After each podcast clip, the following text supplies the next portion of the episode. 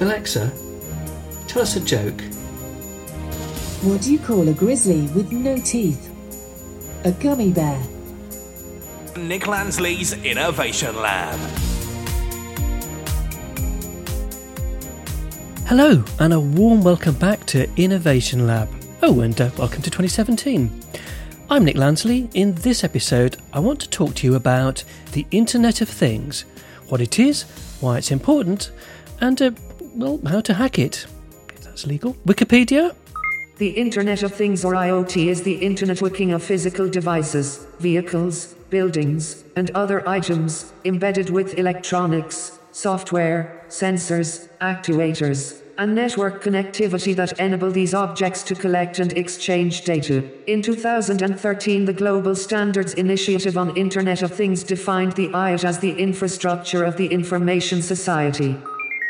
Thank you, Wikipedia. Yes, the infrastructure of the information society. Nice description.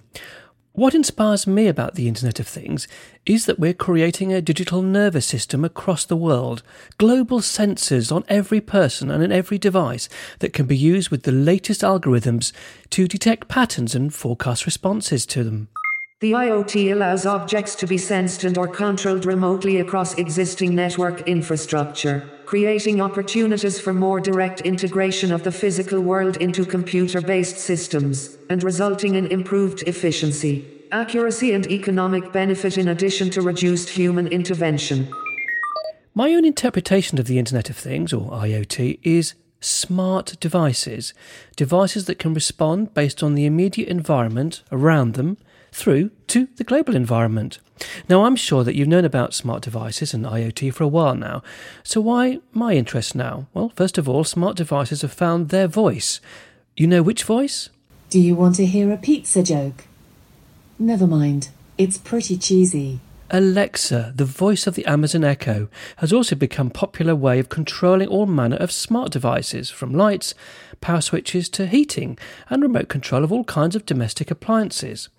It's the same for Google Home, even if it does look like a public lavatory air freshener. No, really. Now, what's important is that the Amazon Echo and the Google Home have removed the complexity of operating smart devices. Unlike having to start an app to turn a light on, when quite frankly, in the same time you could just physically go over and turn it on, you can now shout politely and clearly to a box of sensitive microphones that will do it all for you, literally, without lifting a finger.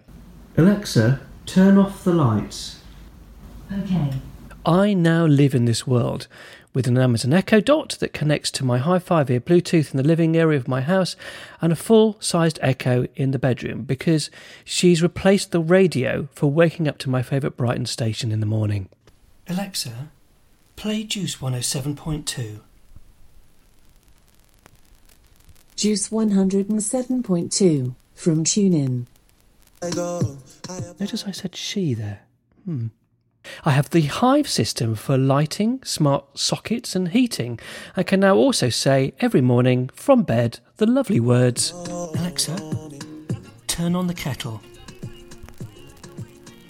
Okay. So now in 2017 we have all kinds of smart devices for the home, and an easy way of controlling them by anyone of any age, as long as they can speak fairly clearly. Now, that is something. Where else are smart devices affecting my life?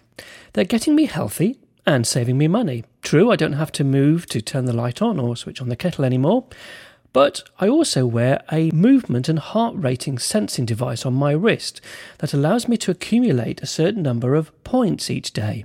And if I accumulate enough points per week and per month, my health insurance premium stays down thanks to a points-linked discount. So I literally pay more a month if I don't do enough reasonable, measurable exercise. Now that is just the incentive I need to stay healthy. I'll be talking more about the world of the Internet of Things this year, both in this podcast and at a couple of conferences, as well as interviewing experts and thinking about possibilities of the future from their perspectives. Oh, and at one conference, the IoT Forum in Cambridge in March 2017, I will be on stage, live, hacking these smart devices by intercepting and manipulating their communications radio signals. More about that in a forthcoming episode. Until then, that's it for now. Speak to you next time. Alexa, good night. Good night. Sleep tight.